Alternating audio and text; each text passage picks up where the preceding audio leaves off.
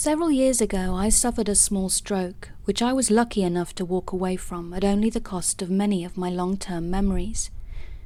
It fragmented that part of my meat hard drive to the point that I had to relearn much of my teenage and early adult life from photos and exposing myself to those people and places again. Sometimes my memories are spans of imagination to bridge the gaps. I remember my family in patches up to my teenage years, and not much between my second year of high school and my mid 20s, with gradually more detail as I reached my 30s and up to my 40s where I have no problems. Sometimes it feels like I never saw the first few seasons of the television show in which I'm the star. People just pop in like they were always there. It's often frustrating, and it doesn't help that my experience makes me more prone to spikes of anger. I don't live where I lived those dead patches of my life, so there are literally hundreds of people from that time who exist as either ghosts abstract feelings, or not at all. I visit the hometown every so often to put my flowers on my parents' graves and try to remember when and how they died. I keep in touch with my estranged sister, whose memories of family are tainted by her bad experiences and resentments towards our parents. My only window into that world is through my younger sister, who I wouldn't keep up with if not for our shared family. She lives in my old hometown, and our age difference is such that we knew many of the same people. Most of those people have moved away, but some planted roots less than a mile from where they grew up. For some reason, those are the people I know best through talking to them, even though they probably played little or no role in my real life. People will approach me every so often, there and in my own adopted city, and I'll have no idea who they are. People sometimes get mad at me for insulting them that way. I've had ex girlfriends slap me, and close buds walk off angry because they don't understand my situation. Some think that it's a joke. Sometimes it is sad, but other times it can be downright scary.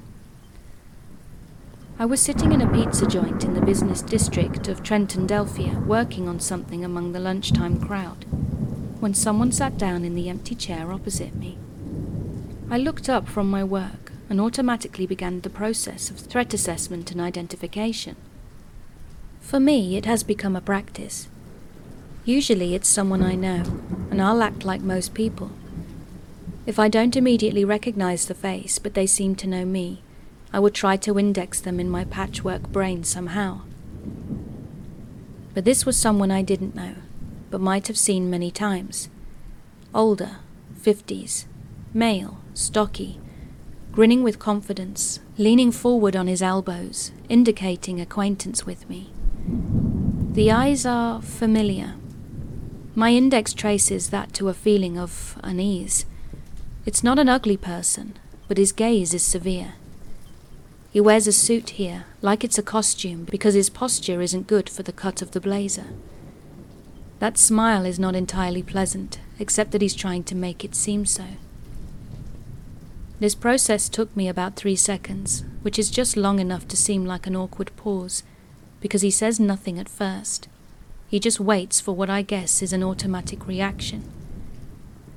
Now I'm in a pre COVID crowd, pressed in close enough to smell the entire menu and overhear a dozen life stories and woes if I had the want to do so.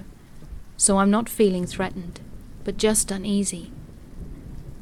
After a few more seconds, I actively stop blinking to see how long it will take before we will start this conversation. He breaks and goes first.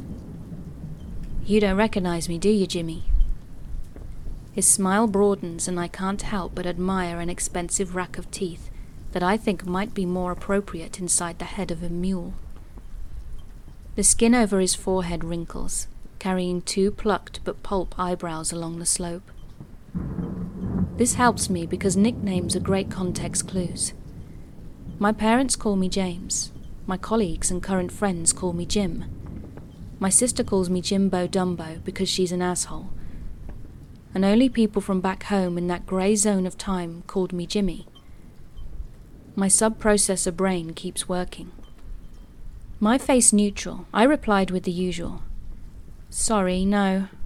I have a bad memory for faces That smile is trying to split his lips off his face. His eyes narrow to a severe degree, and they glisten with tears pressing out between the lids. He blushes hard like I'd slapped him. It's honestly creepy, but proves my abstract memory of this clown is accurate. I didn't think so, Jimmy. This is you now, huh? Not sure what to say to that, he's starting to hold himself together, putting pressure on his elbows and bringing himself across the center of the table, with his bullet topped crazy person face nearing the edge of my laptop screen. That flimsy barrier gives me a little comfort, but not much. This is me now. I'm in a suit minus the jacket that I left in my car. I'm 30 years, 50 pounds, and a lifetime of experiences beyond whatever the hell he's thinking of as then, but seeing how he's wearing a suit that he probably digs out only for job interviews, weddings, and court appearances, looking like he's either seething or suffering from an impacted bowel, I could easily dismiss the air of contempt in his statement. I am me as always, I guess. This was the best I could do while the brain meets work to give me something to work with. He says, I didn't think I'd ever run into you again, Jimmy. I bet you hoped I never would. Idiot, I thought. I just told you I don't recognize you. Practice this in a mirror, did you? His face is not in my nightmare directory.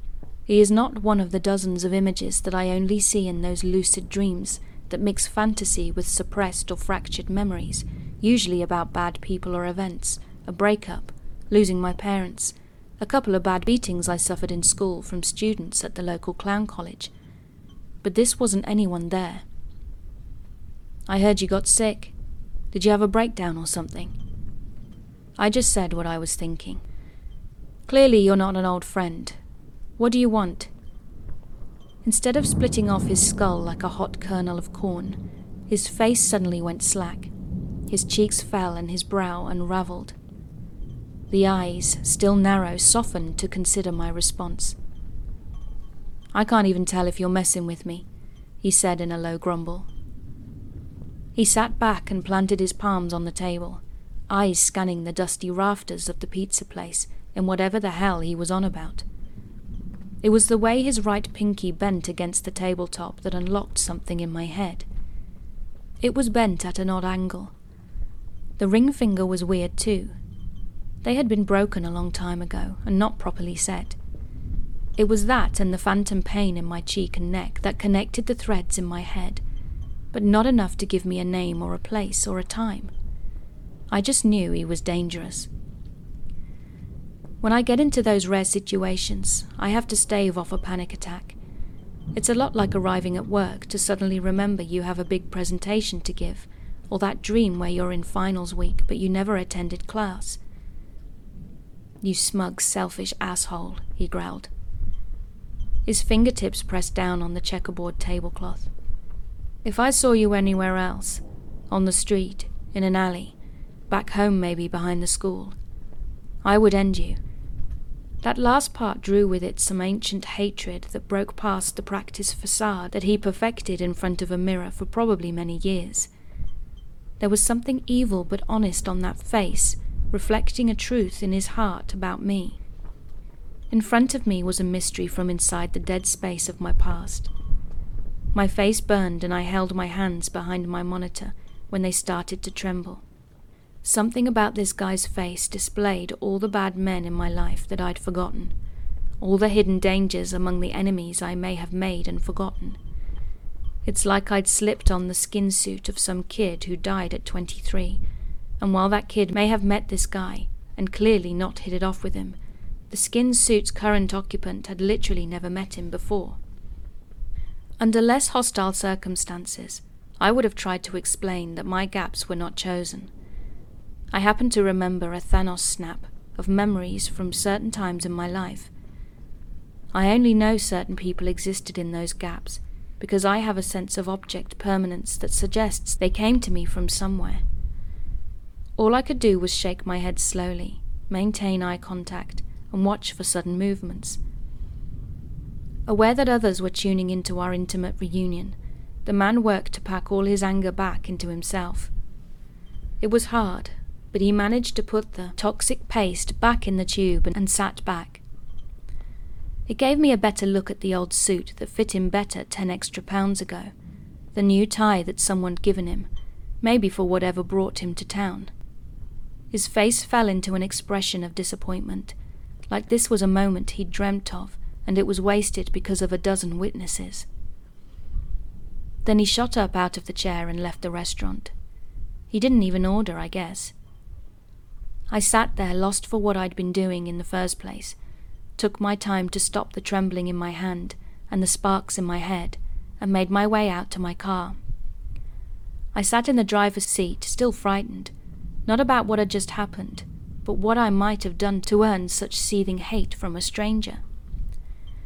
A shadow crossed the driver's side window, and I looked up with a start.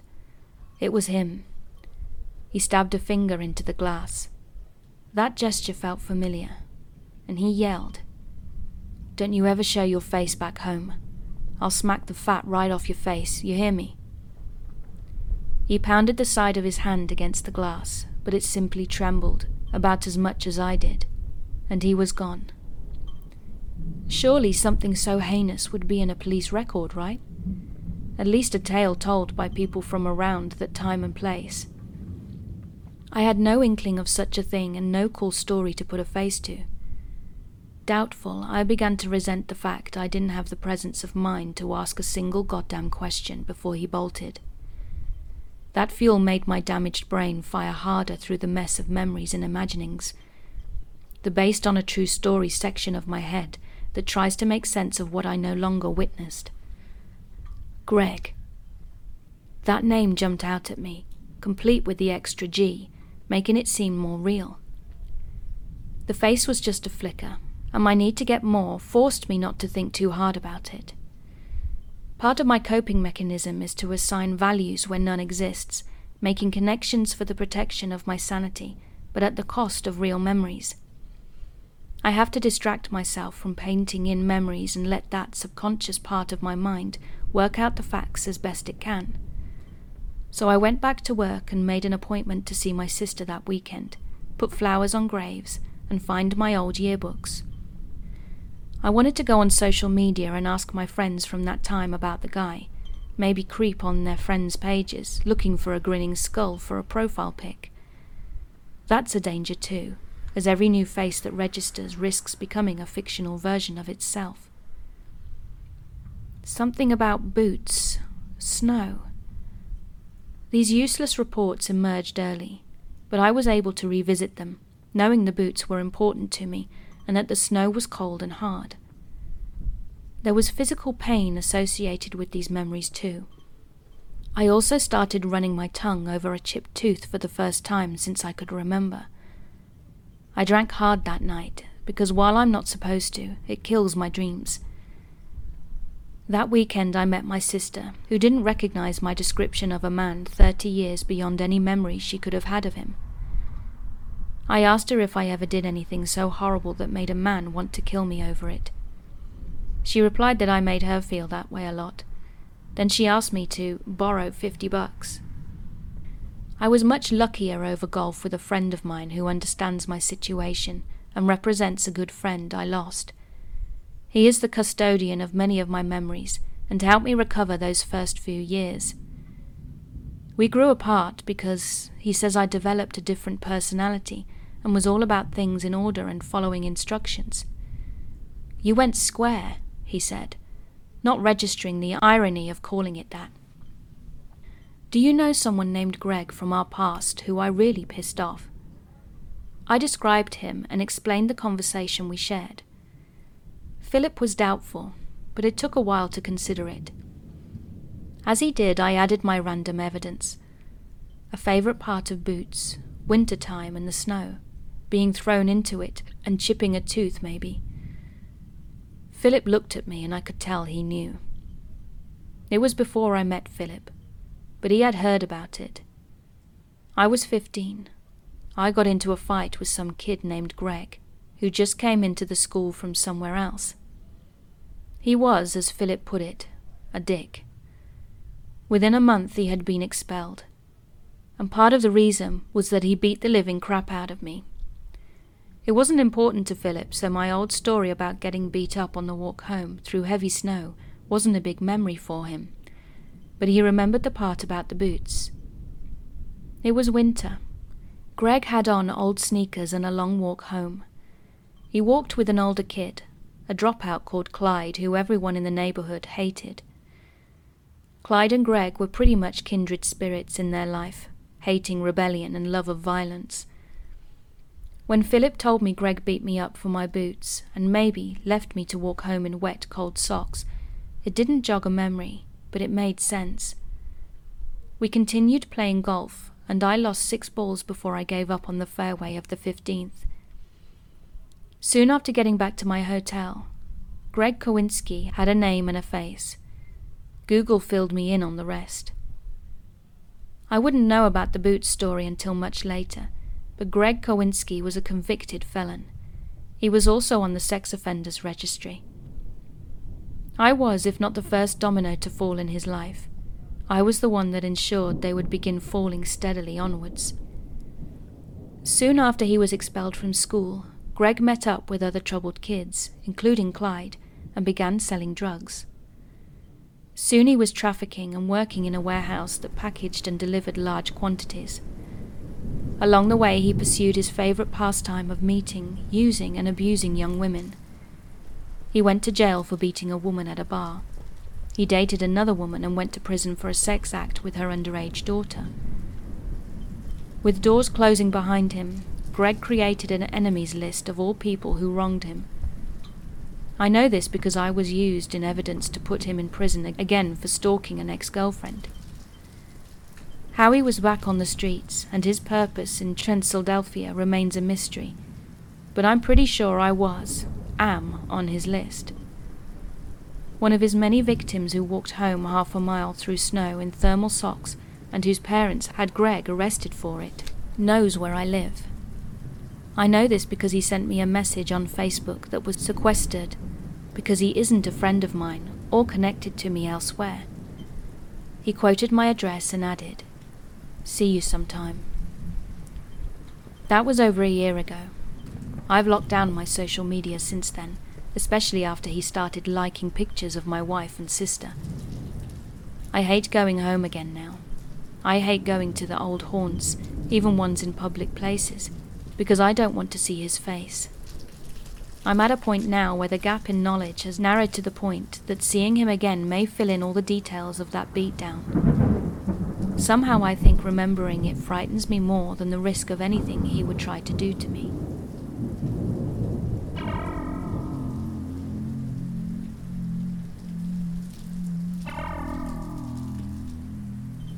The Hester House was a legend, passed down from class to class in my high school over the decades. Students, and even teachers, told a variation of a story about a house belonging to one of the earliest families in our community in central Pennsylvania that burned down a century earlier but reappears with the first full moon in October. The story was based on a real house that belonged to a family which owned much of the land in the county, but sold it off for residential and commercial development over the decades. When the house burned down in the 1950s, it took with it the last of the Hester family line. The problem was, no one knew where the house had been. There were some old foundations among the southern slope of Peter's Mountain, but none of them could be linked historically to such a house. The only history was that of the suburban legend, which evolved over the years. The one thing that remains constant was the promise of a treasure hidden under the floorboards in the house.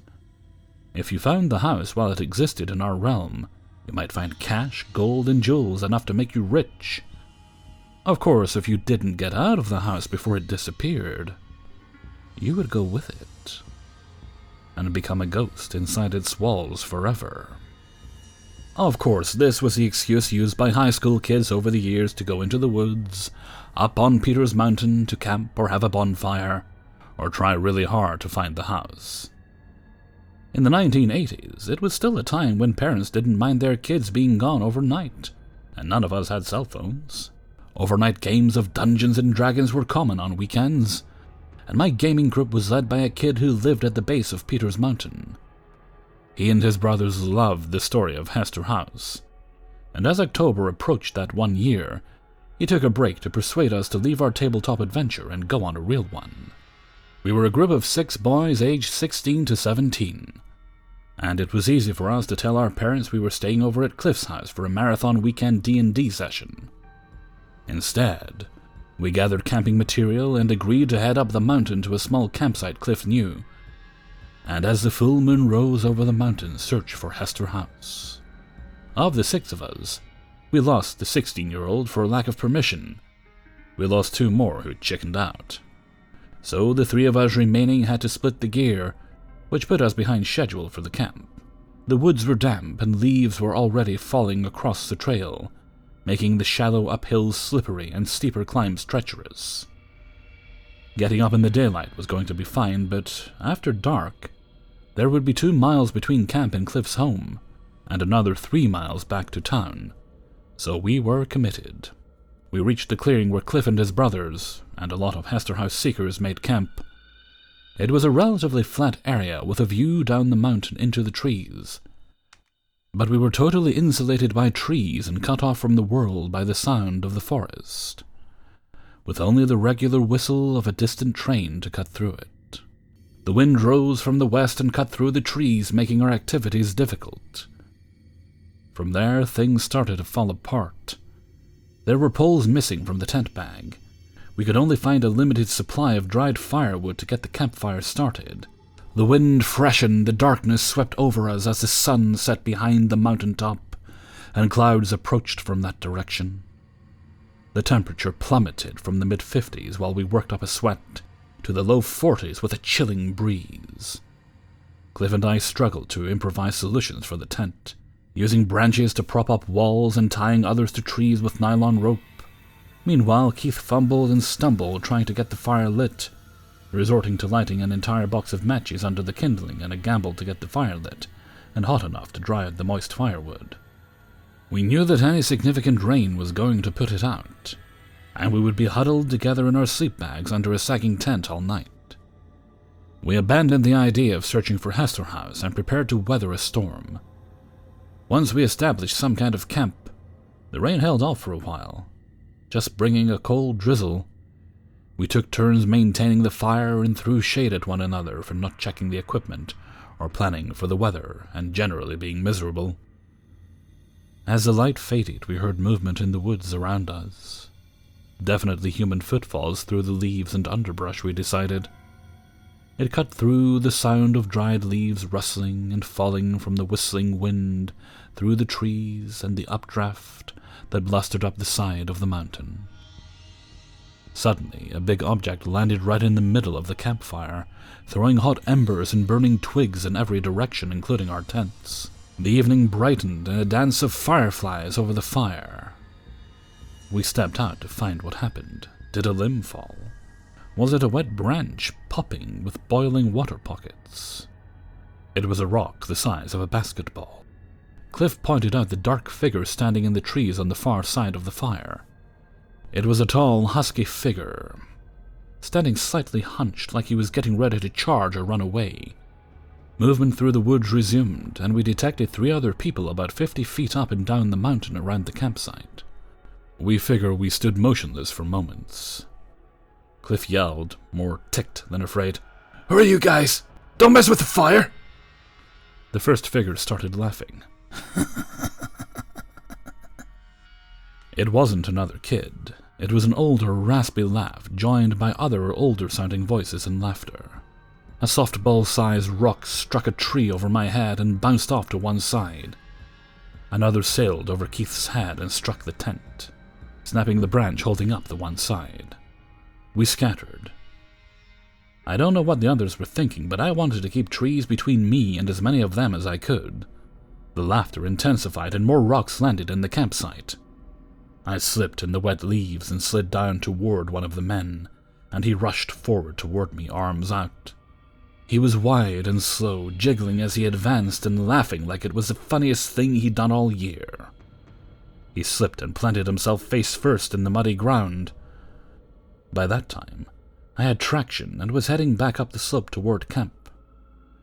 I took a small rock to the shoulder, but it glanced off my padded shoulder and I kept moving. I got to the camp and one of the men was standing in front of the fire, his features still in shadow. He pointed at me and roared, Leave Hester House alone! He took a couple of burning logs and tossed them into the tent.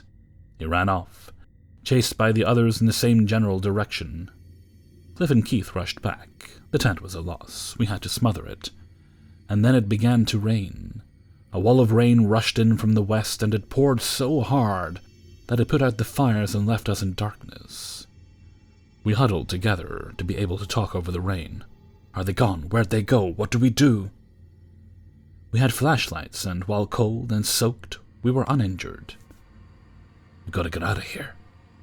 We heard footsteps in the darkness, and a single beam of light shot out from the forest over us. The voice from before screamed, Leave Hester House alone! Get out of here or we will kill you! We abandoned our gear except for our flashlights, and Keith led us away from the site down the mountain. We were moving at half the speed coming up. It was sloppy and slippery, and the rain was relentless. We slid on our butts over the steep parts, and had to stop to work out a way down that wouldn't risk breaking our legs or necks. Every time we stopped, a rock would sail between us and snap against other rocks, or a tree, and a voice would shriek at us to go, go, or we will bury you on this mountain. I want the skinny one. She's cute. A rock hit Keith on the cheek and nearly sent him over an incline, but he dropped to his knees to keep from rolling. It dazed him, but his adrenaline kept him moving as his skin swelled and darkened. I said the first thing I thought of to Cliff. If these are your brothers and their friends, Cliff, I will be so pissed. Cliff shook his head. Not them. They'd never do this. And I believed him but most of the town, dating back a generation or more, did know about the Hester House story and the date. It would be easy for someone with bad intentions to come out into the woods on the first full moon and wait for a bunch of stupid, unprepared kids to make a camp far from witnesses. Suddenly, the stories about kids going missing inside Hester House trying to get to the treasure made me think if anyone actually did go missing on a dark night in the woods, and the house was just a cover story too. A rock hit me on the shoulder blade with the power of a fastball. I felt something pop in my spine and a sharp shock up and down my entire body.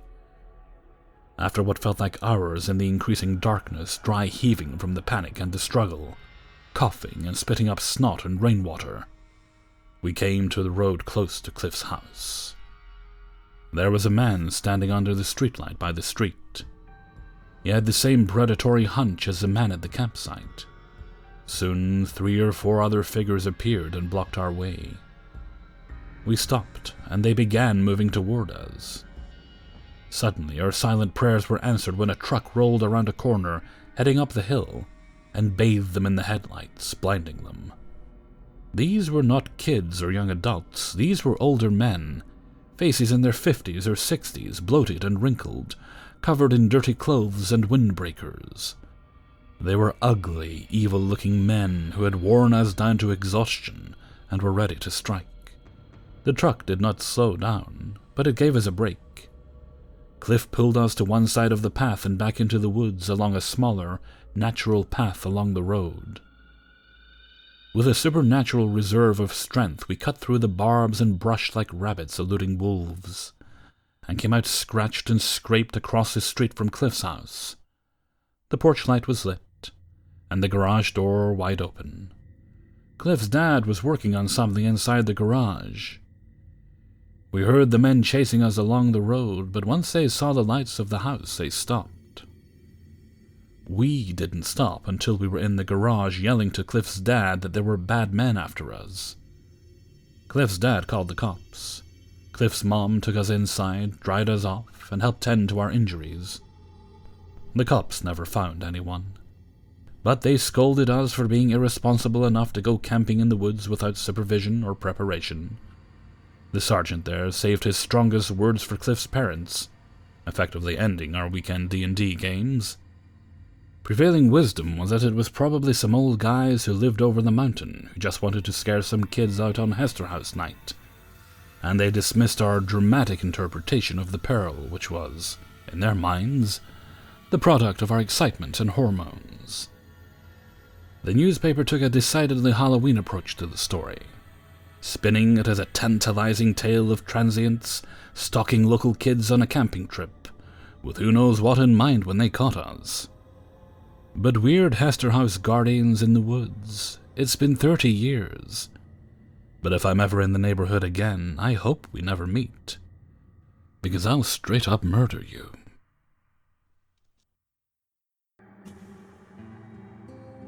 We were a bunch of naive kids traveling abroad in 1992, and our two week beach vacation turned into two nights of horror.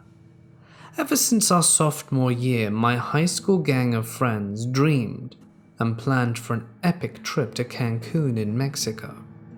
One of us saw a movie and thought it would be an amazing destination for us to escape the New England winter and celebrate surviving the high school experience. There were six of us on the plan. Keith, our unofficial leader, lost his dad his junior year, and so this trip became our way of keeping him thinking ahead to something good. Greg and Kirk were big history and archaeology buffs, so they were as interested in the Mayan ruins as the beach and beer. Dorothy and Hannah were gamer girls, a rare thing in my area, and were up for a trip to the beach with their big brothers, and I was just looking forward to an adventure. Unfortunately, we couldn't go the year we graduated. Some of us had to put our savings towards college or other experiences, and two of us got jobs that wouldn't allow the time off. Despite this, we had a pact to make it happen.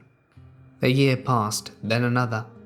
It was five years before Keith phoned us to say he had booked not just a room or suite for us, but an entire house on the beach for two weeks. Five of us were back in our hometown for the holidays, and we met up at a bar and had a great reunion.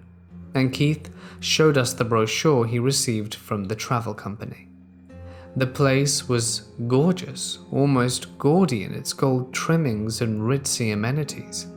Clearly, the house was going to be expensive, even split six ways. But it wasn't.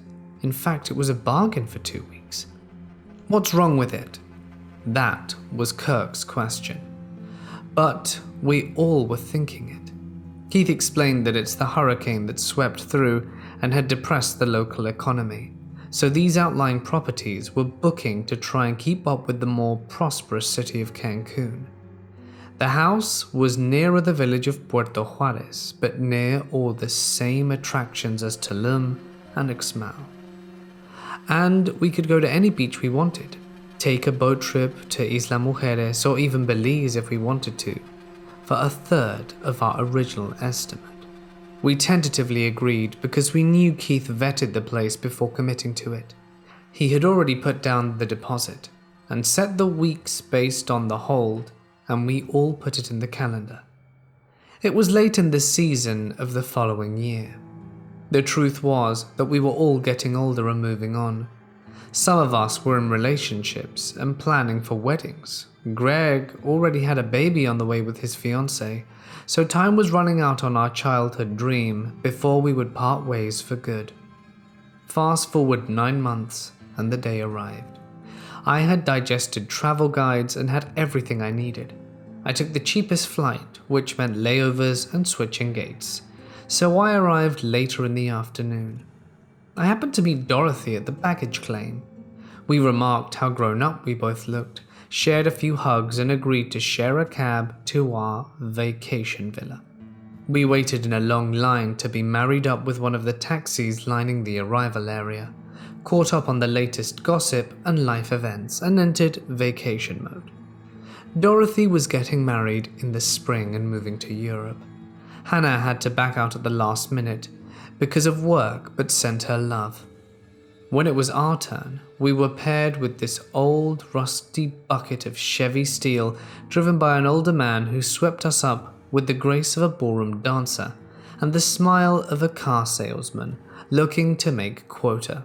His name was Paulo, and he wasted no movement getting our bags into the trunk and us in the back seat. Where do we go? I gave him the address, and he looked at me in the rearview mirror. Eh? I repeated, and he nodded, still somehow confused. After reporting to someone on the radio and including the address twice, it sounded like even the dispatcher was confused. He switched turn signals and began to merge right against the flow of traffic, exiting the airport towards the city.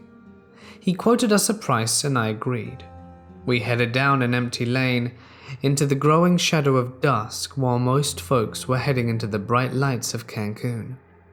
The road was two lanes and covered with litter. Shortly beyond the on ramp, we passed a tent city crowded with people and torches being lit to illuminate families living in squalor.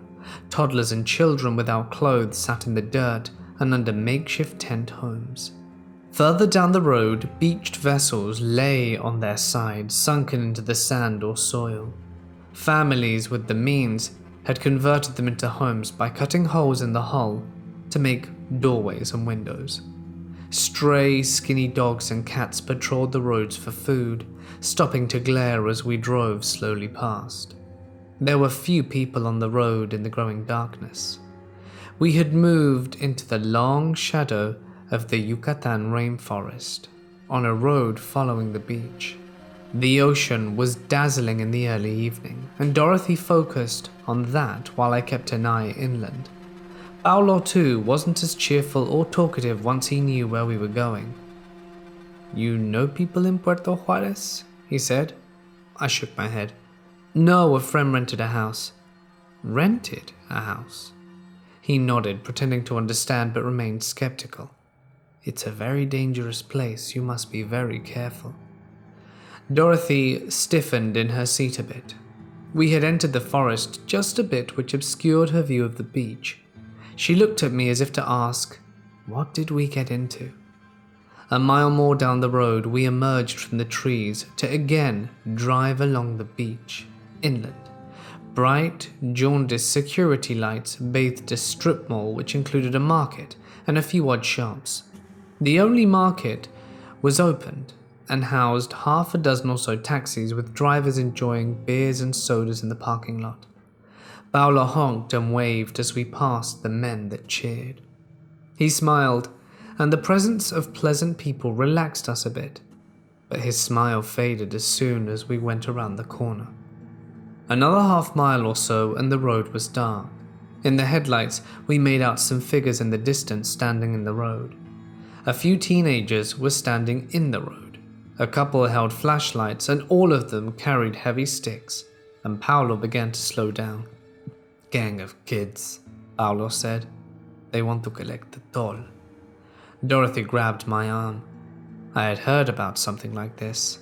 How much? Paulo shook his head. We no stop. He accelerated towards the kids on the road, and at the last moment, they dove for the shoulders as the taxi roared through. Dorothy dove into my lap, and we ducked down as the back of the taxi was pelted with rocks. We continued on. Paulo got on the radio and reported it, then mumbled to himself, perhaps regretting getting this fare. We arrived at the address shortly after. Despite the photographs emphasizing the dazzling facade and gardens, the exterior of the property was wrapped in a 20 foot wall of concrete, clocks topped with layers of clumpy cement into which hundreds of jagged bottle pieces were mounted in place of what might have been barbed or razor wire. The driveway was blocked by a tall steel gate and an intercom. Paolo had to buzz in. The gate whined and scraped open against the corrosion and lack of lubrication, taking forever to open wide enough for us to enter. All the while, Paulo and I kept watch on the darkness for sign of those kids on the road. As soon as we got into the property, Paulo kept insisting that they close the gate as he pulled under an overhang at the door. Fortunately, the gate began to close itself. The front door opened, and our three buzzed dude bros poured out onto the driveway. They firemen handled our luggage into the house, and we all began to hug and laugh. Paolo kept watch on the gate, distracted as Keith asked him about the possibility of driving them to Chichen Itza the next morning. Late, of course, so that they could sleep in and have breakfast. Once the gate was closed, Paolo was himself again. Sure, he would be happy to take three, maybe four in his taxi. It would take an all day trip, and he quoted the price. Keith agreed, and Paolo prepared to head out. You keep the place tight so the bedbugs no bite. I come back nine tomorrow. Keith let the warning slip over his head. It occurred to me that he, Greg, and Kirk got there during the day, so they most likely had a much more positive experience than we did. Paolo waited outside the gate to make sure it closed before driving off. I also noticed he was returning to town with a wingman in a taxi, who turned around on the road to hail him. The house had been carefully photographed to avoid capturing ugly concrete walls.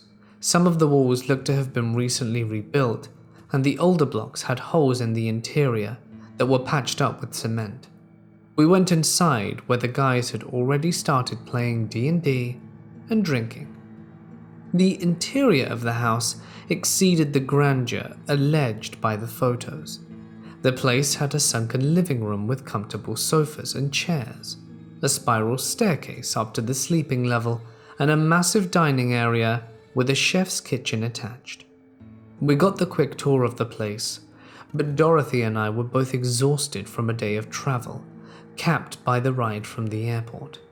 We both had cervezas from the fridge, noting that the pantry had been stocked by the owner prior to our arrival. Keith had already cooked dinner, but we were able to feed off the remaining fajitas and bowls of junk food on the gaming table. I didn't want to roll up a character so late in the evening, but I hung out at the table with my friends, happy to listen to the pattern of our gaming once again. We were all older, spoke a little slower, and thoughtfully, but it was like being home. One of the things I noticed about the house was that it didn't look out onto the beach, at least not directly. The tall concrete wall blocked the view from our first floor patio. The pool was lit from inside, casting the yard in a peaceful blue glow. Linking the property to the beach was another tall steel security gate, through which I could make out a narrow sliver through the light of the rising crescent moon. This made sense in a way. Under Mexican law, all beaches were public spaces. The property line ended at the wall. My thought was interrupted by something Keith said. The phone doesn't work. What? Yeah, we were tired, so we were going to call for a taxi to take us into town to a restaurant, but the phone doesn't work. Felt a little nervous about that. None of us had cell phones. Keith, however, didn't seem bothered. The owner's great. He lives in Puerto Juarez. I'll get in touch with him after we get back from the pyramids tomorrow night. Dorothy and I hadn't planned to take the long trip to the pyramids. We both planned to ease into the vacation by taking a trip to the beach and getting tanned. I wasn't comfortable spending the entire day without a lifeline. It wasn't an insurmountable problem as I started working out ways to maybe take a cab into Puerto Juarez in the morning for Keith and see if I could fix the problem. A loud buzzer sounded, and all of us jumped. The same echoed through the entire main floor, like a game show buzzer sounding at the incorrect answer, except for longer. As soon as it stopped, it buzzed again. Keith rose from his chair and walked over to a small alcove, presumably to open the gate. Don't open the gate, Dorothy and I said in a duet. Kirk and Greg laughed. Keith stopped and shot us an odd look as the buzzer sounded yet again. I'm not. He opened a panel in the alcove that contained a small security monitor and intercom. He squinted to see what was on the monitor. I stood up and walked over. As I did, Keith muttered, Bunch of kids. One kid was mugging for the camera and crushing the buzzer. It was a fuzzy image, but the fisheye lens and the security light gave us a look of about 10 people, not just kids, but men, women, and a few dogs milling around them. The one, gazing into the camera, wanted to be seen. It might have been the lateness of the hour or my own paranoia, but I recognized him as one of the kids blocking the road on our way to the house. Ignore them, I suggested. The buzzer went off and everyone got annoyed. Dorothy put her face in her hands. It bothered her more than the rest for some reason. Can you kill that buzzer? I dunno, Keith shrugged.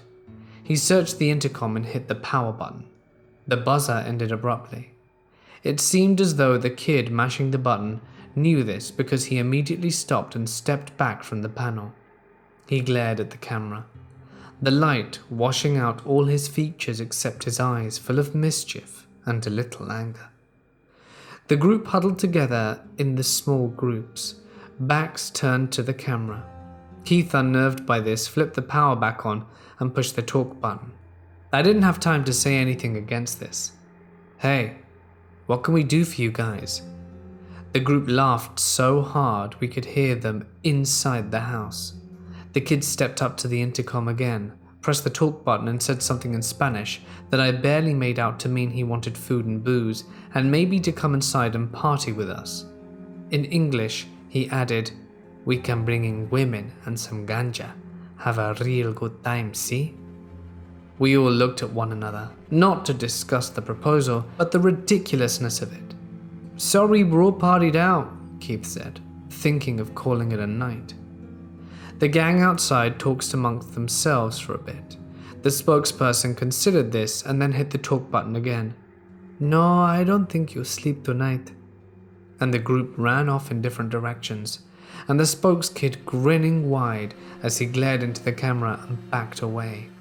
He left the camera heading around the exterior wall. Dorothy stood up and went looking for something that turned out to be a bottle of tequila. She was shaking. Greg went to talk to her because they had always been close. I had learnt later that Dorothy and her fiance were victims of a home invasion six months ago in Baltimore. They were tied up and robbed at gunpoint in the middle of the night. This was a massive trigger for her. We need eyes upstairs, Keith said. Someone needs to be able to see over the wall. I have security cameras here and there beachside. Kirk and I looked at the spiral stairs up the landing. Keith called up, Keep the lights off. We did. I went to a beachside bedroom and peered out the sliding glass door to the balcony. There was no window overlooking the side of the house. They were probably clinging to the wall to avoid to be seen. I sat on the king size bed and quickly decided that that was a bad idea because I immediately felt sleepy, despite the adrenaline of being put under siege, and I stood up. Just then, a volley of stones rose from behind the wall. A dozen or more softball and golf ball sized stones caught in the light of the pool area, smashing down on the sand and concrete. Some made it to the balcony, bouncing off the metal railings before rolling into the pool. The crackling stones sounded like gunfire, and Dorothy screamed from the other room. Immediately, the backyard and beach were flooded with white light from the towers erected at the corners of the property. The jagged glass atop the walls sparkled, and I could see shadows cast towards the surf and the top of the heads as small groups stepped back and launched another volley of stones. Some aimed at the lights, while others came soaring at the patio window. None of the rocks aimed at the building reached the windows, they bounced off the railing or the patio overhang. The rock seemed at the lights just bounced off without effect. Kirk called my name from the front of the house, and I rushed out of the room, down the hall, and into a smaller bedroom where he was pointing out to the front wall. Someone had thrown a heavy blanket up over the top of the wall, a thick one, like one of the moving blankets they rent at U-Haul. He made out the top of a ladder. I looked around for whatever reason and picked up the old radio clock beside the twin bed. I yanked the cord out, wrapped it around the clock, and Kirk gave me the look he gives when I do something stupid or pointless in our weekly D&D game. It wasn't until I got outside in the patio that my conscious brain caught up with what I was going to do. Just as a man's head peeked over the wall, I launched the clock as hard as I could like a frisbee across the yard, the 30 feet or so in his direction. It flew low to one side, but shattered when it hit the glass and concrete, showering the man in shrapnel. It hurt and startled him enough that he slipped off the ladder out of sight. He landed with a crash and a painful cry. The floodlights burst to life in the front of the house, lighting up the road beyond. A handful of frightened kids scattered carrying their friend who looked really hurt. The sound of stones hitting the house continued out back, and there was shouting. Kirk ran back to where Dorothy and Greg were huddled together in the bedroom, and I heard him shout, Make sure they're not scaling the walls out back or charging the gate. Convinced they had abandoned their charge on the front wall, I returned to the rear bedroom and gathered the white stones that had ended up on the patio. Plumes of white smoke rose from outside the walls, curling in the security lights. Some more rocks flew into the yard, but they were all weak hurls landing into the pool with no effect. With about eight stones in my arms, I returned to the main floor. Keith was at the alcove switching between three monitors and a black screen. They got one of the side cameras, he said. What are they burning? I think they're burning the beach furniture. Half of them ran off. The other ones are back, and the older ones, and someone started launching Roman candles at the house from the beach.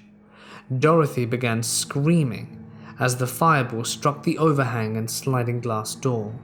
Bottle rockets followed, along with an assortment of small explosives. A couple of quarter sticks landed just inside the wall, and the concussive power rattled the windows. One destroyed a deck chair and turned the small flower garden into a crater. Then it stopped. The security light remained on for five minutes until a lack of motion reset the compound in darkness. We had to adjust, and it was a frightening moment as Keith scanned the security cameras for a long while. There were no signs of them. Kirk suggested they run up the road or beach, but then the kid from the monitor walked up to the front gate again a big grin on his face, and was carrying a handgun, displayed clearly for us to see on the monitor. He shook the camera and pushed the talk button. No, I don't think you're gonna sleep tonight. He spit on the camera and walked away. None of us did, except for Dorothy, if you count passing out from tequila and horror. We estimated we had about seven hours until dawn. Kirk argued that everyone who came out was either asleep or celebrating their victory over the tourists back at whatever clubhouse they shared. He wasn't ready to sleep though. We sat in candlelight to get the best view outside the windows. Greg patrolled upstairs for a while and then joined us in the dining room.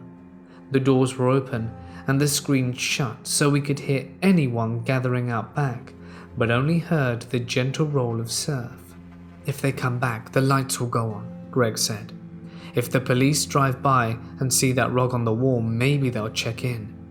To be honest, we hadn't seen any lights, except that of the moon and the ocean since the gang departed. It was a beautiful scene. To be honest, I tried to relax and have a few coronas to help. But we told stories of our glory days to keep awake, and even had to shush ourselves from keeping from waking Dorothy. It was around three in the morning when the security light out front goes on again. We didn't have the energy to be startled, but responded immediately. I checked the security monitor. It was a couple of people there to collect the ladder and the rug. Pulling the rug down triggered the lights, and they quickly ran off back up the road into the dark. Tiny pixels of light shone in the distance as they switched on flashlights. The rest of the morning remains a fuzzy memory. I may have drifted off, and may have the others, but none of us slept. Sunrise gave us all the confidence, and Keith immediately conspired with Greg and Kirk to power nap before Paolo returned to take them on the all day trip inland. I said we should go to the police and get the phone fixed before the three of them left the property in the hands of an exhausted me and already terrified Dorothy. Shortly after dawn, Dorothy came downstairs in a swimsuit, walked past us without a word, and walked into the pool.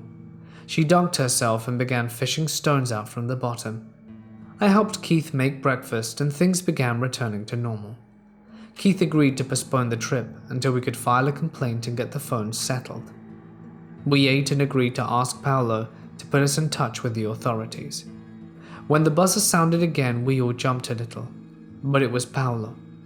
We let him into the compound. He was dressed for comfort, ripped jean shorts and an old golf shirt with sandals. We explained the night before and he didn't seem surprised, except for the part about the phone being out. He walked with Keith around the side and confirmed his suspicion that the line had been cut outside the wall. The line could be fixed, but just as easily be cut again. With this done, Keith phoned the owner to let him know what had happened. According to Keith, he feigned concern and promised to use his connections in Cancun and Puerto Juarez to increase police patrols the next night and hand over the security tape to the officers who would come and investigate. Convinced this would solve all our problems, Keith, Kirk, and Greg left the house late, but to put in the full day's hours away at the Chichen Itza site. Paolo pulled me aside and handed me a small metal case. He patted me on the shoulder as if confident I'd know what to do with it. Inside was a handgun with two magazines. Startled, I took it inside and wiped it down for prints, but I kept it in the kitchen. Dorothy said nothing all day, getting out the pool and showering. She sat on the patio outside the dining room and read a book. When the police showed up four hours later, I brought them in and explained everything. One of them spoke English well enough and explained the house we rented had been owned by a local drug trafficker. He wasn't exactly a kingpin, but he was able to keep a nice residence until his life was terminated. It was brought up by a local businessman, but tourists, for some reason, didn't like the idea of being this far away from the protected tourist zone. The kids were probably locals with nothing better to do than harass Americans, and we should relax and have a good time. They didn't even want to see the playback, they just took the VHS tape and wished us well, assuring us that a car would drive by at least once an hour overnight. I didn't mention that a lot could happen in an hour's time. I kept checking the phone line as if the sudden lack of a dial tone was my first alert for trouble. I thought that if they could cut the phone, they could probably cut the power almost as easily, but I didn't share any of this with Dorothy. I made lunch, but Dorothy didn't want to eat. She didn't want to talk either. She'd sat tensely in the sitting room with her book. I collected the stones from the pool area and piled them by the door. I cleaned up the debris and then spent some hours soothing my nerves with beer, Jimmy Buffett songs, and a network of pool needles serving as a raft. The guys never settled on a time they should return. Paolo said not to even try because they had to drive through the jungle and there might be any number of delays or detours. It was best to be home by sundown. So when the sun fell behind the trees that second night and they had not returned, I started to get concerned. There had been talks of playing a D&D adventure or just some card game that night, so their intention was not to be out too late. Dorothy had taken a nap in the middle of the day, but never went back outside after her swim. She returned to her chair with another book and went right into it. She refused dinner, but I made her something anyway, hoping the smell would just jumpstart her appetite. I felt like a well treated prisoner. People walked along the road outside the compound, sometimes peering into the upstairs window to catch a glimpse at the tourists. Others lounged on the beach beyond the gate. It was probably safe for us to go out there, but we weren't taking a chance. In the end, the night fell over the house again, and with just Dorothy and me inside it. When the security lights went off again, it was around 8 in the evening. I had drifted off. It was the front side of the house, and I didn't see anyone outside the wall. When I got to the front door and looked out the peephole, I saw one man standing in the yard. He didn't have a weapon in his hand, but I wasn't sure if he was armed. He just stood there in the floor light staring at the front door, then to one side of the unused garage, and then to the downstairs bedroom on the opposite side. Dorothy got up and went to the phone. There was a dial tone, but dialing 911 left her with a dead line. She tried a few more times without success. At that moment, the buzzer sounded. Fearing another attack, I retreated to the security monitors and saw Paolo's cab outside. I buzzed them through. When the gate began to move, the man in the yard fled to the back of the house. It took a while for the car to get inside, and I moved to get the weapon from the case in the kitchen.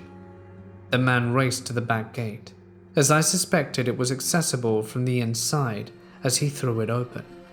As he did, about five men rushed forwards, only to be stopped by the man inside and motioned to run, which they all did.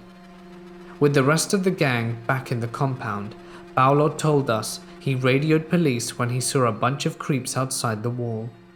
They were at the market and were on their way.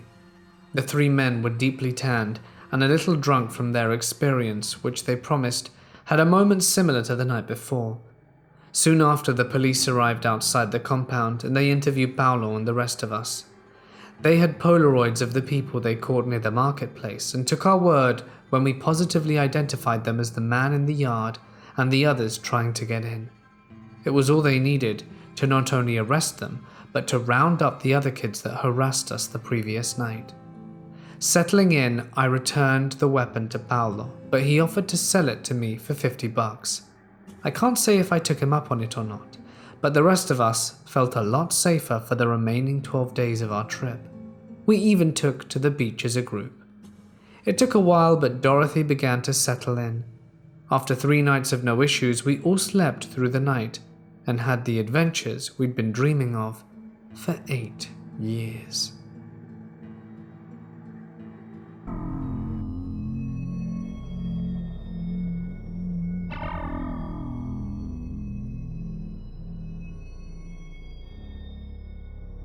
I consider most of 1996 to be a rebuilding year in my life.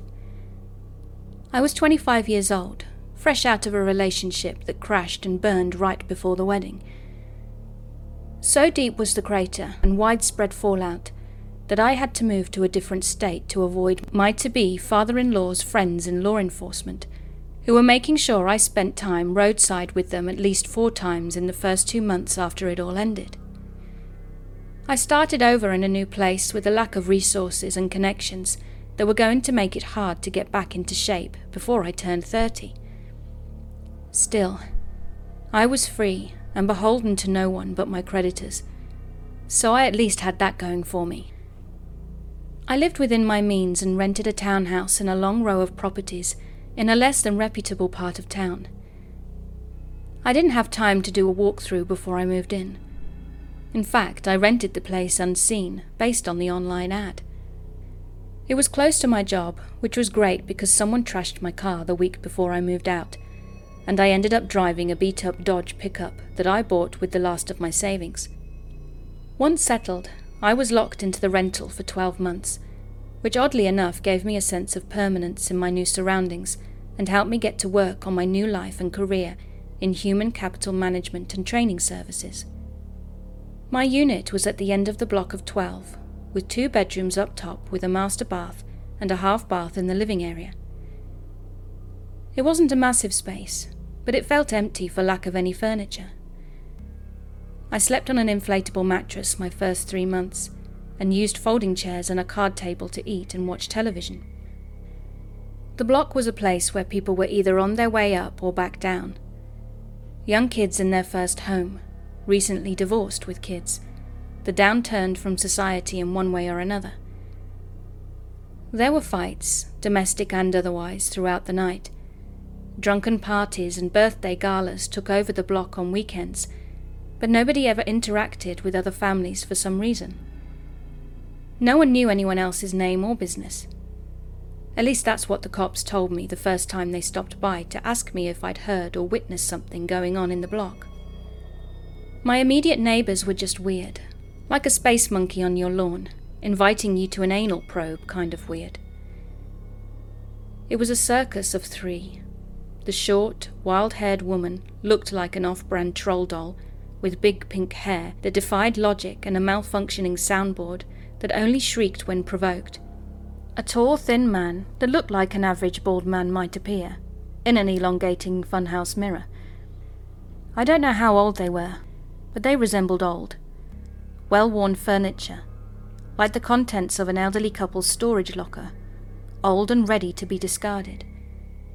Troll Doll Lady and Funhouse Man were not fond of talking to neighbours, or anyone for that matter. They were troubled people. Their fights would bleed through the shared walls and get louder when talking outside. They knocked my only hanging art from the wall when one threw the other against the other side. Funhouse Man liked to take his morning coffee in the sunshine, standing behind the screen of his front door, in tidy whities and an oversized flannel shirt. He was often the first person I'd encounter in the morning on my way to work, and he would stare off across the playground into the woods, as if in a trance, long before I left the townhouse, and probably long after my truck took me away. The cops knew them by their real names. There had been a child living there, but he or she had been removed from the home. A frequent guest in their little David Lynch sitcom world was a guy named Chuck. So named because Troll Doll Lady would yell his name every ten minutes any time he was in the house. Chuck was a long haul trucker who parked his sleeper rig across the street every couple of weeks. For some reason, he didn't shower inside, so Saturday mornings he would often run the garden hose over the fenced in area in the back to take a cold shower, which was a lovely sight for the first time I didn't know what was going on. He sometimes walked out back to take a long beer piss in the runoff drain. His aversion to indoor plumbing was never explained to me, but I am forever grateful I never walked out back to catch him popping a squat in the tree line. For about six months, I tolerated the noise, let the neighbours be bad guys, and called the police when the fight went too loud for too long, or when they all got drunk and played their 80s punk records through the night and engaged in the song of their people, howling at the moon. I got to a place where I was making enough money to buy real furniture or rent a better place. But I still had a lease to honour, so I bought a sofa, a real bed, and a desk set for an office. It was still a minimalist affair, but comfortable. The townhouse felt like my home for once, and suddenly the intrusions from the neighbours were twice as annoying. One night, Troll Doll Lady got into a fight with a pizza delivery driver who knocked on her door by mistake, but wouldn't give her the pizza. I only know this because the pizza in its box hit my front window at different spots. This shrieking pink haired witch assaulted the driver, which led to a light show by police that rivaled a Mannheim steamroller Christmas show. I was left to clean the pizza off the window and call the office to replace the window. They refused until the neighbours agreed to pay. So I enjoyed a cracked window for a month before the court accepted her guilty plea over the property damage. Her arrest was around the same time that residents on our block and the next one over began reporting burglaries, and I was asked by police if I had any information or experienced anything odd. Other than the three geek circus next door, I told them I did not. Fortunately, my work and social life were on the rebound. I met a girl and we hit it off, though we stayed far from my house during the early part of our relationship. So I began spending more time away from home, though I would often come home late, to the neighbours in a loud state of either bliss or rage. During the day, maintenance worked to replace the insulation and update the HVAC system along the attic spaces along the entire block.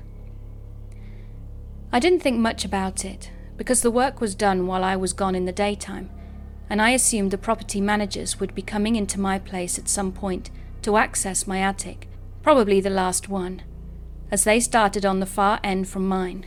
Quickly, I lost track of the project. One night, I came home and something felt a little off.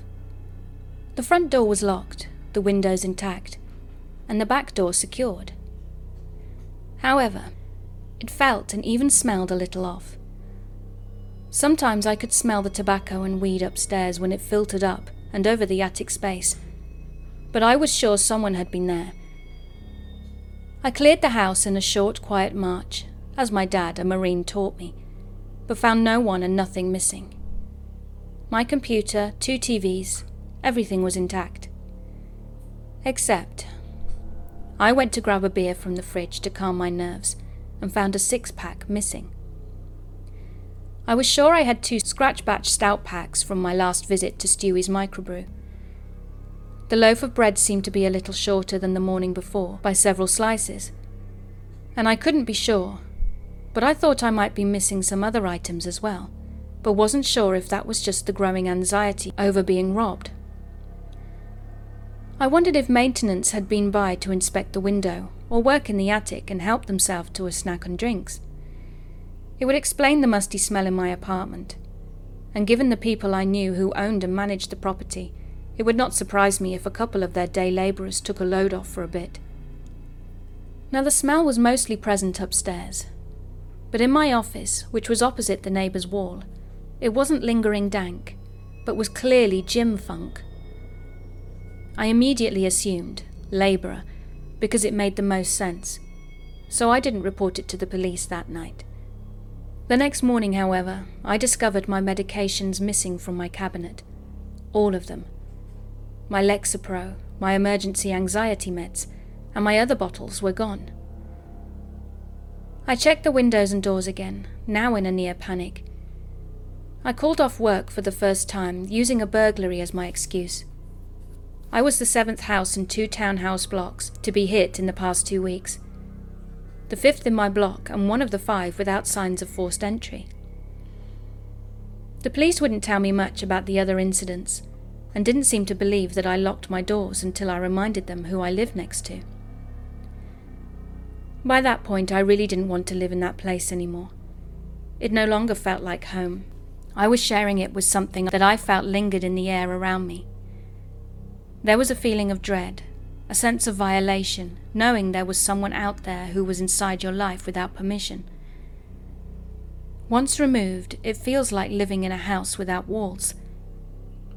And there was a serial burglar in the neighborhood where the cops traditionally left to work out its own problems and carry away the remains. A week after the break in, a few things happened to mess up my world even further.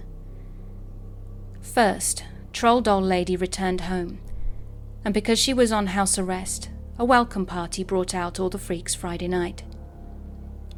Second, because I was a dumbass, I had to come home and pick up a few things I'd needed to spend the weekend with my new girlfriend as she was already in the truck and we were to be on the highway out of town. There was no other choice but to bring her home with me. And the parking lot, including my spaces, were filled with what looked like gridlock in a demolition derby, so I had to arc a good distance away.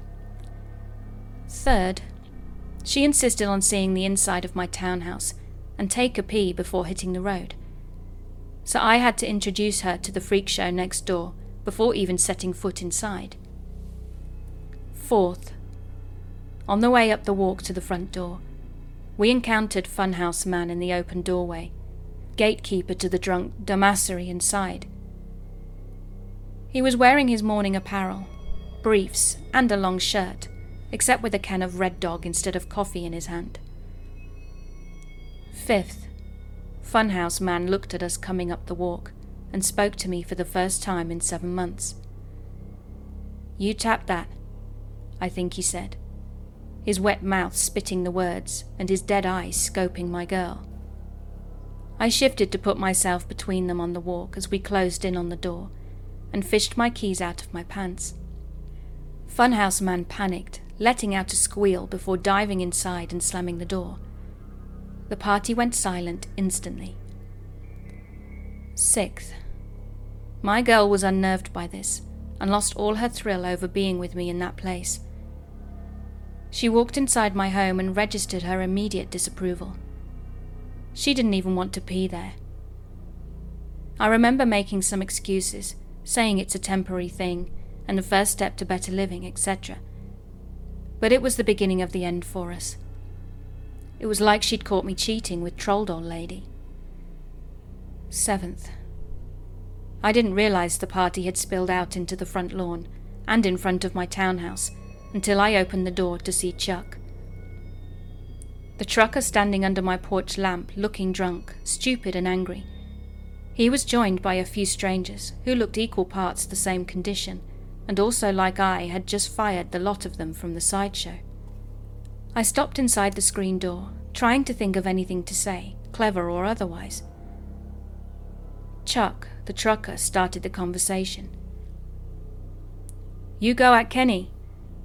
What? I said. I asked if you went after Kenny in his own home. Nothing like that happened, but I knew immediately that my reality was not shared by those gathered in front of my own home. No. He said something. I got closer to hear. He squealed like a little girl and ran inside. End of story. I was okay at the end of the first two sentences, but my anger got the best of me by the start of the third, and it did little to calm the group, which had swollen to about a dozen people, looking for blood or things to break. Chuck was not convinced by my answer and took a step forward to open my screen door. He put a hand on the knob and stopped. You step out here or I come in there. You're not coming in here, and I'm not bleeding over that weirdo friend of yours. Eighth. The words stopped there because Chuck had punched a hole in my screen to get to my face. I fell back and accidentally tackled my now firmly ex girlfriend. Fortunately, I didn't have much in the way of furniture to break on the way down. The only thing going for me at that moment was the miraculous arrival of the police, drawn by the parking fiasco and the noise. My face was broken, my newest ex had a bloody nose and a sprained shoulder, and I was out a good $400 in deposits for a weekend that would never happen. In short order, a few important things happened. Chuck went to jail, and the charges against him would become the least of his problems. The party turned into story time, where partygoers spun their best yarn about how I insulted, assaulted, beat, or ass raped Kenny, the funhouse man. I was questioned about the encounter by police and spent time with an EMT who I totally failed to impress enough to get her number. I was let go as several of the partygoers were arrested for either public drunkenness or disorderly conduct or outstanding warrants. I'm sure this warmed me to the neighbours and their friends. My weekend companion was rescued from it all by a friend who drove her out of my life forever. You would think eight things in short order would be enough. I had to continue living next to these freaks for at least four months, and I was going to spend those months terrified by what they might do to my property while I was working or the burglars coming back. Ninth. I woke up the next morning to the neighbours cleaning up from the party. Glass and aluminium, plastic and cardboard packed two full size bins. Credit where it's due. These guys recycled. But from my what the hell position in my bedroom window, I noticed two of the bottles stood out from the keystone Red Dog and Milwaukee labels. They were the scratch batch labels from my six pack. Now there was a chance that they were brought to the party by a guest with better taste in beer than friends, but that was too much of a coincidence. My brain presented a question I could not answer. Where is the attic access in this townhouse?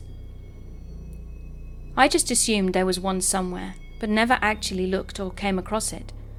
So, how did maintenance get into it? While totally unrelated to the beer bottle on a conscious level, my paranoia and cynical nature collaborated on a series of connections. As I looked around the house for a drop that I'd missed for months, my brain worked in its weird way to line up facts in such a way that would sound insane if I wrote it all out. I went upstairs. My office was where the funk smell had been most pungent. I looked around again and decided to check the closet. I didn't check it before because there was nothing in it. On the carpet, I noticed a light dusting of drywall and paint flecks. I assumed it was rubbing from the sliding door against the wall, but it concentrated at the side by the wall and not equally along the track. The closet only had hanging shelves on the interior side. Looking up, I expected to see an attic access port, but found a jagged square carved into the drywall ceiling. Maintenance was not exactly flip this shack quality, but I didn't think even they would use a box cutter to carve a hole in my ceiling, and none of them was skinny enough to fit through that anyway. Funhouse Man was skinny enough to potentially weasel up and down, though. The scuff mark on the inside wall of the closet was pretty telling. It took a while for the police to make their way over in response to my non emergency call, but it quickly gathered their interest when the first responding officer reported what everyone missed the first time they did a half assed search of my home. Three unmarked cars arrived after the initial squad car. My neighbours were uncharacteristically quiet once the first cruiser rolled up around noon. I offered a folding ladder, and the police looked up into the blistering hot attic. A hole had been cut through the insulation, and a spot in the corner wide enough for a small or slender person to fit through. I was questioned again downstairs for about an hour before I heard more voices upstairs. Then I remember going up there. Before I could ask, a familiar face appeared at my door. My landlord, Ahmed, looked concerned and astonished, which was a new expression. And the third after this, can I take your money, and his general resting do one face. What has happened? he asked. What's going on? Are you all right? He walked into my home without invitation and up to me on my sofa. I asked him if he was here to fix my cracked window. Everything else happened without my direct involvement. I remained a guest in my own home for most of the day as police took photos and marched up and down my stairs. I learned that my assumption about the attic work was wrong. The workers had to access specific units to get around the firewalls between them. In fact, there were holes in the firewall that allowed workers to enter the roof in one unit and run the entire length of the building. It was a measure that saved time and footsteps, but was a violation of several laws and codes, meaning that Ahmed's life was about to become much more complicated and expensive. These gaps in the firewalls also allowed someone to drill a hole in their own ceiling and run the length of 11 other homes, walking on the same boards laid by the property owners that muffled their presence. Every single unit in that block had a hole similar to the one in my ceiling. Furthermore, at one time the building had been wired for cable through the roof, and holes that had been cut to fish cable into the upstairs bedrooms had been plugged up years earlier during an upgrade. Some of those patches had been replaced with removable plugs, giving someone a clear view into various bedrooms. In the attic, police found a step stool with a rope tied to the top step. It was stashed in the corner of the roof over my next door neighbour's unit. But that's not the weirdest thing. Though all evidence pointed to the main access point being the smaller bedroom in my neighbour's unit, police didn't arrest Funhouse Man or Troll Doll Lady for the crime. At around 3 in the afternoon, police had recovered items stolen from other units along with various controlled substances. Troll Doll Lady was arrested for violating the terms of her bond. Funhouse Man was taken in for the drugs. And I was shocked to see a third person, not Chuck, walked out of the townhouse in cuffs. I'd never met him before. He was rail thin, thinner than Funhouse Man by half. He had an old man's face and a young man's body, with scars and bruises all over his skin that I've only ever seen on corpses, white and waxy. He was naked except for soiled basketball shorts. He literally recoiled as if allergic to outside air and sunshine and had to be dragged shoeless to the cruiser. I don't know who that kid was, but I got the feeling he never left the townhouse, ever. Maybe not even the attic. The thought that this skeletal creep was looking in on me and had access to my life makes me overly cautious these days. I have eyes everywhere in my home, and I take pains to inspect the smallest spaces in and around my property. I often wake in the night, seeing that face peering at me through a window or from the dark. It's been a long time, and everyone I mentioned in this story by name is dead. I don't know about the kid, though. I never got a name, and I was unable to find him in any police record. Maybe he doesn't really exist. Maybe he didn't show up on any records and is languishing in prison as John Doe. Or maybe he's out there lurking in some upper level of an apartment building, or hiding inside the basement or walls. I've rarely ever felt truly home since.